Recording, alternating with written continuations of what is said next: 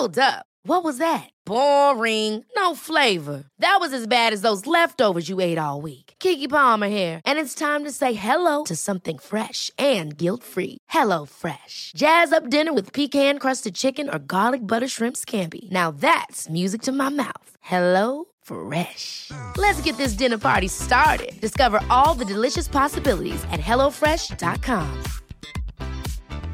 I'm Sandra, and I'm just the professional your small business was looking for. But you didn't hire me because you didn't use LinkedIn jobs. LinkedIn has professionals you can't find anywhere else, including those who aren't actively looking for a new job but might be open to the perfect role, like me.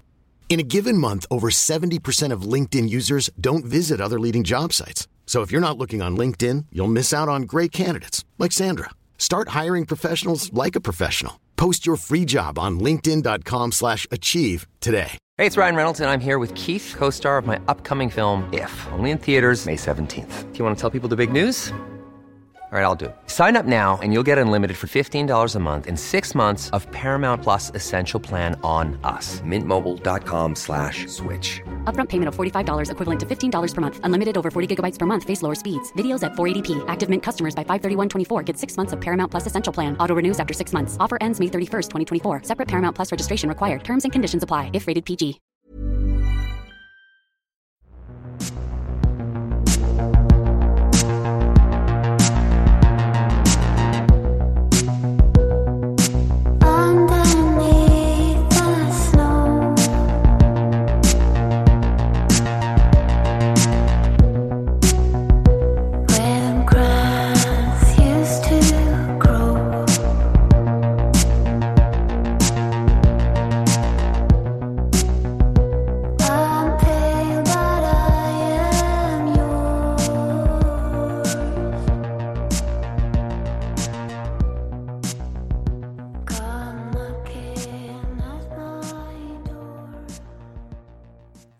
Olösta mord, Sven Sjögren, del 15.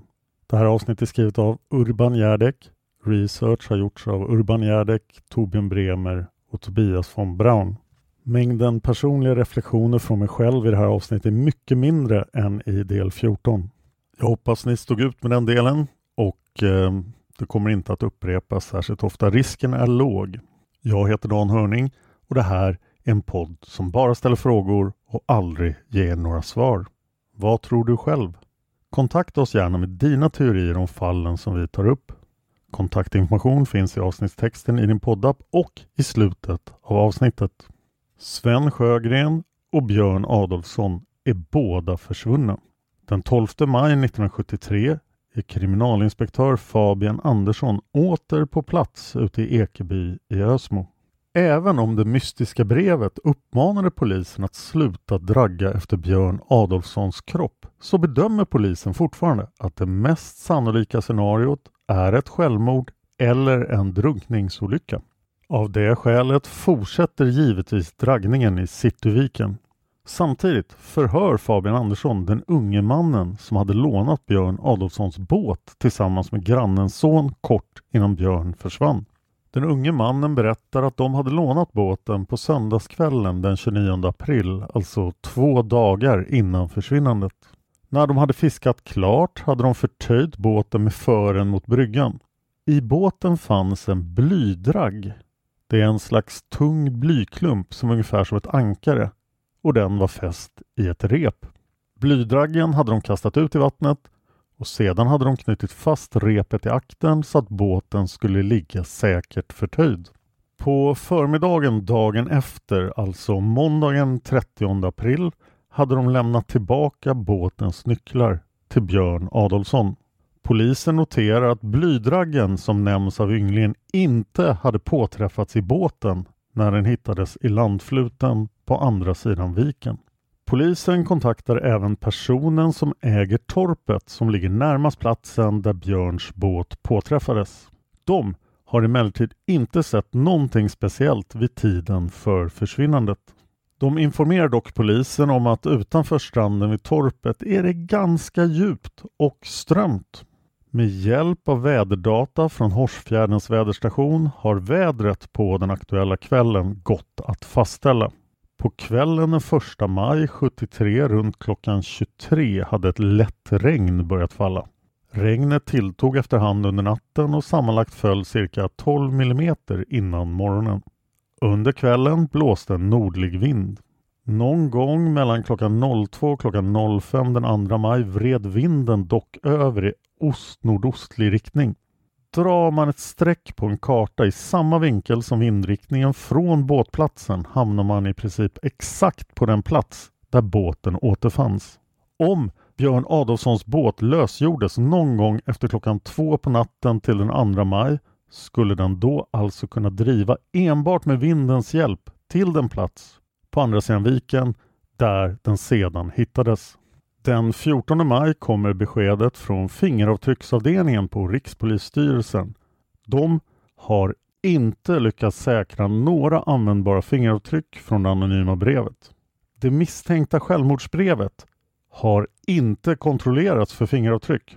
Polisen genomsöker även Björns arbetsrum på brevskolan men inte heller där görs några avgörande fynd. Den 25 maj avslutas sökandet efter Björns kropp i Cityviken. Alltså 24 dagar efter försvinnandet. Sjöpolisen har då draggat med flera olika typer av draggutrustning. Dykare har genomsökt botten. Även kustbevakningen har hjälpt till med sökandet. Man har med båt spanat längs stränderna i området. Inga fynd som bedöms ha något som helst samband med fallet har gjorts. Det är anmärkningsvärt och det överraskar polisen. De borde ha påträffat Björn Adolfssons kropp. Visserligen behövs inte särskilt mycket vikt för att sänka en levande kropp. När lungorna fylls med vatten sjunker kroppen oftast mer eller mindre av sig själv. Men redan inom några dagar börjar bakterier i kroppen att bryta ner vävnaden och då bildas det gaser. Gaserna gör att kroppen återfår positiv flytkraft. För att fortsätta hålla ner kroppen behövs då en ansenlig vikt, oftast nästan lika mycket som själva kroppen. Blydraggen som saknades i båten var visserligen ganska tung men den var inte alls så tung att den skulle hindra att kroppen flöt upp efter ett par veckor. Att en kropp inte har påträffats talar alltså kraftigt emot självmordsteorin eller drunkningsolyckateorin. Samma dag skriver Fabian Andersson ett brev till SKL. Han ber SKL att undersöka om det misstänkta avskedsbrevet verkligen är skrivet av Björn Adolfsson. Han vill dessutom veta om det anonyma maskinskrivna brevet möjligtvis är skrivet på Björns egen skrivmaskin. Fabian Andersson skickar med skrivmaskinen och ett par handskrivna A4-sidor som bevisligen är skrivna av Björn Adolfsson så att SKL ska kunna använda det som jämförelsematerial. Redan den 5 juni är analysen klar. I utlåtandet fastslår SKL att det finns starkt stöd för att avskedsbrevet verkligen har skrivits av Björn Adolfsson. Det anonyma brevet är inte skrivet på Björns skrivmaskin.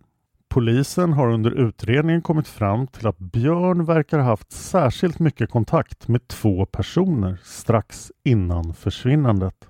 Detta har dels varit hans chef Kerstin Lindberg som först larmade polisen och dels en god vän till Björn från Växjö vid namn Olof Lindqvist. Polisen ber därför Kerstin och Olof att Ever catch yourself eating the same flavorless dinner three days in a row? Dreaming of something better? Well, HelloFresh is your guilt-free dream come true, baby. It's me, Kiki Palmer. Let's wake up those taste buds with hot, juicy pecan-crusted chicken or garlic butter shrimp scampi. Mm. Hello Fresh. Stop dreaming of all the delicious possibilities and dig in at HelloFresh.com. Let's get this dinner party started. How would you like to look five years younger? In a clinical study, people that had volume added with Juvederm Voluma XC in the cheeks perceived themselves as looking five years younger at six months after treatment. Look younger, feel like you. Add volume for lift and contour in the cheeks with Juvederm Voluma XC. Reverse signs of aging by adding volume to smooth laugh lines with Juvederm Volure XC. For important safety information and to find a licensed specialist, visit juvederm.com. That's J U V E D E R M.com. Not for people with severe allergic reactions, allergies to lidocaine, or the proteins used in Juvederm. Common side effects include injection site redness, swelling, pain, tenderness, firmness, lumps, bumps, bruising, discoloration, or itching. There's a risk of unintentional injection into a blood vessel, which can cause vision abnormalities, blindness, stroke, temporary scabs, or scarring. Talk to a licensed specialist to find out if it's right for you. Millions of people have lost weight with personalized plans from Noom, like Evan, who can't stand salads and still lost 50 pounds. Salads, generally, for most people, are the easy button, right? For me, that wasn't an option. I never really was a salad guy. That's just not who I am. But Noom worked for me. Get your personalized plan today at Noom.com. Real Noom user compensated to provide their story. In four weeks, the typical Noom user can expect to lose one to two pounds per week. Individual results may vary. skriva varsin redogörelse för sina kontakter med Björn Adolfsson tiden innan försvinnandet. Kerstin skriver i sin redogörelse följande citat. Björn Adolfsson anställdes på brevskolan den 1 september 1972 för att skriva en kurs i svenska åt brevskolan och Utbildningsradion. Björns villkor för att åta sig uppdraget var att han fick arbeta som månadsanställd tjänsteman istället för som författare med arvode eller royalty, vilket annars är det vanliga. I första omgången bestämdes det att vissa delar av kursen skulle skrivas av en medarbetare på Utbildningsradion och att Björn skulle vara anställd till den sista december. Då det senare visade sig bättre att Björn skrev hela materialet själv förlängdes anställningstiden till den 15 februari. Ytterligare något senare i slutet av november tror jag förlängdes anställningstiden till den 30 maj. Då med villkoret att Björn under anställningstiden förutom de 12 kurshäftena och ljudmanus till dem också skulle skriva radiomanus samt tjänstgöra som kursledare i radio. Han skulle också hjälpa mig med information kring kursen. Björns namn hade jag fått av en lärare vid den skola där han tidigare hade tjänstgjort, Sankt Sigfrids folkhögskola utanför Växjö. Björns arbete gick mycket bra under hela hösten och början av vintern. I februari-mars började han dock ligga efter den ursprungliga tidsplanen ordentligt och i början av mars gjorde jag en ny tidsplan som var mycket hårt pressad. Björn förklarade dock att han skulle kunna hålla den trots att den inte räknade med någon som helst fritid för honom. Björn var också hårt ansträngd under hela våren. Vid två tillfällen blev han inte klar med de avsnitt han skulle redovisa på sammanträden med projektgruppen, varför sammanträdena inställdes. Vid dessa projektsammanträden var annars Björn alltid på mycket gott humör. Hans arbete mottogs också med största entusiasm av alla och han visade också själv alltid stor tillförsikt och ett brinnande intresse för sitt arbete. Det var överhuvudtaget roligt att arbeta med Björn. De få gånger man behövde kritisera honom fick man dock ta det försiktigt eftersom han var ytterst känslig för kritik. Vi lyckades dock alltid resonera oss fram till en lösning som vi båda respektive hela gruppen godtog. Under april månad eller något tidigare måste Björn ha kört fast ordentligt i sitt arbete. Jag hade dock relativt lite kontakt med honom under den tiden och hade inte riktigt kontroll över läget. De första veckorna i april var jag bortrest. Den andra och tredje veckan var jag mycket borta från kontoret i angelägenheter som inte hade med Björns kurs att göra. Söndagen den 15 april ringde jag dock Björns mor och bad Björn ringa mig lite senare. Han eh, sökte dock upp mig på kontoret istället.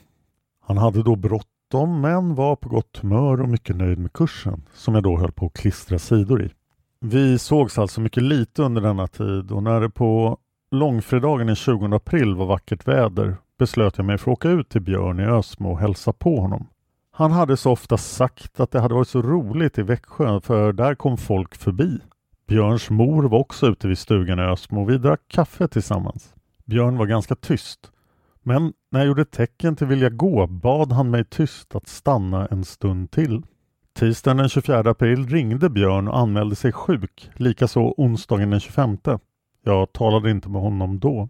Torsdagen den 26 april var jag dock inne när han ringde. Han lät ganska förkyld men sa att han skulle komma på fredagen. När han hörde att jag inte skulle vara på brevskolan på fredagen föredrog han dock att arbeta hemma istället. Han verkade vara på gott humör. Jag talade om för honom att vi hade skjutit på gårdagens sammanträde eftersom han varit sjuk.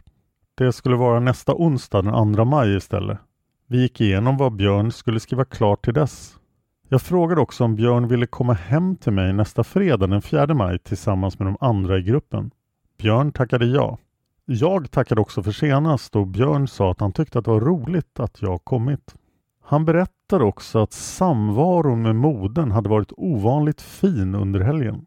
Till slut kom vi överens om att träffas på brevskolan valborgsmässoafton måndagen den 30 april. Jag kunde inte säga exakt när jag skulle vara där men Björn sa att det inte gjorde någonting. Han skulle sitta där hela dagen så vi skulle säkert träffas.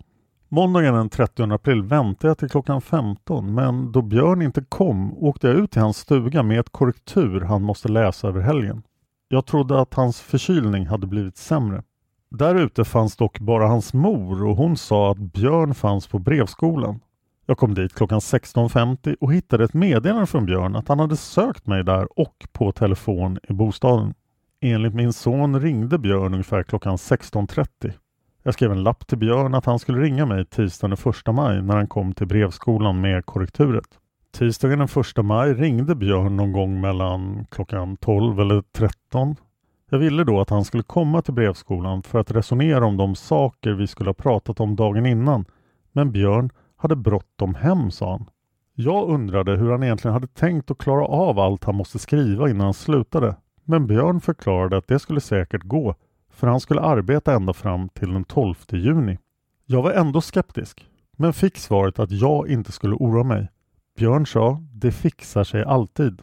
Onsdagen den 2 maj när Björn inte kom till arbetet på morgonen och inte heller hörde av sig blev jag orolig. Jag anade att han inte hade hunnit skriva det han skulle till dagens sammanträde och att han tyckte att det var förargligt att erkänna det. Eftersom vi måste reda ut detta åkte jag ut till Björns stuga. Därefter uppdagades det att han hade försvunnit. Slut citat Kerstins berättelse. Björns nära vän Olof Lindqvist som han lärt känna under tiden han arbetade i Småland skriver i sin redogörelse följande citat. Fredagen den 27 april kom jag från Växjö med kvällståget cirka 19.00. Får vänta 10 minuter då Björn är försenad. Han har hämtat teaterbiljetter på Dramaten klockan 18 och därefter varit hemma hos modern på Årstagatan innan han kom till Centralen. Vi beger oss till Dramaten i hans blå Opel. Vi parkerar vid kajen på Strandvägen bortanför Dramaten. Pjäsen som handlar om Gustaf Fröding börjar klockan 20 så vi tar först en öl. Vi ser pjäsen i målarsalen. Björn uppskattar stycket. Ever catch yourself eating the same flavorless dinner three days in a row? Dreaming of something better? Well, hello fresh is your guilt-free dream come true, baby. It's me, Gigi Palmer. Let's wake up those taste buds with hot, juicy pecan-crusted chicken or garlic butter shrimp scampi. Mm. Hello Fresh. Stop dreaming of all the delicious possibilities and dig in at HelloFresh.com. Let's get this dinner party started.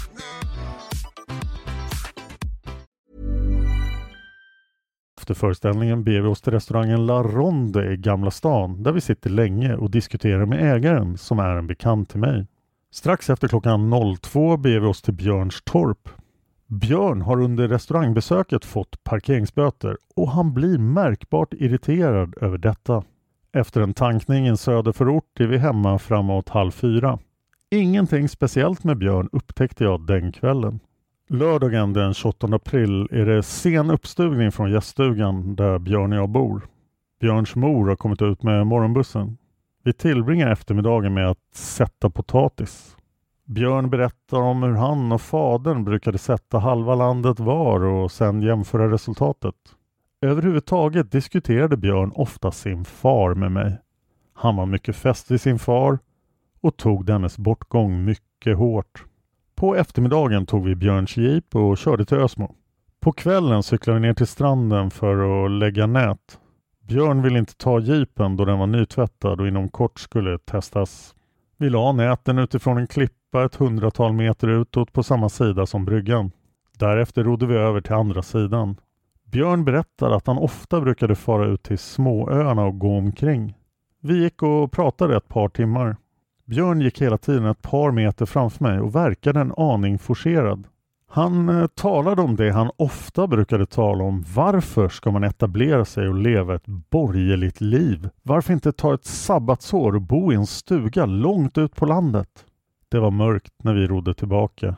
Vi var i torpet vid 21-tiden. Kvällen slutade med mat och kortspel med Björns mor. Björn nämnde aldrig för mig att han hade problem med sitt jobb. Däremot framhöll han ofta hur mycket han har lärt sig i sitt arbete och hur roligt det var att se korrekturen från tryckeriet. Björn berättade dock att han under ett par dagar inte hade kunnat arbeta då han hade känt sig mycket trött efter sin infektion. Söndagen den 29 april var det uppstigning vid tiotiden. På cykel ner till sjön där vi ror ut och tar upp näten. Fångsten utgörs av ett par sikar. Vi ror en bit och kastar ankar och tillbringar ett par timmar med att pilka strömming. Det trots att det efter en stund börjar regna rätt kraftigt. Björn verkar trivas som han alltid gör på sjön. Vi tillbringar eftermiddagen inomhus på grund av regnet. Björn har under dessa dagar visat en viss irritation över sin moder. På kvällen ska vi enligt planerna fara till stan och återigen gå på La Ronde då jag har lovat ägaren det.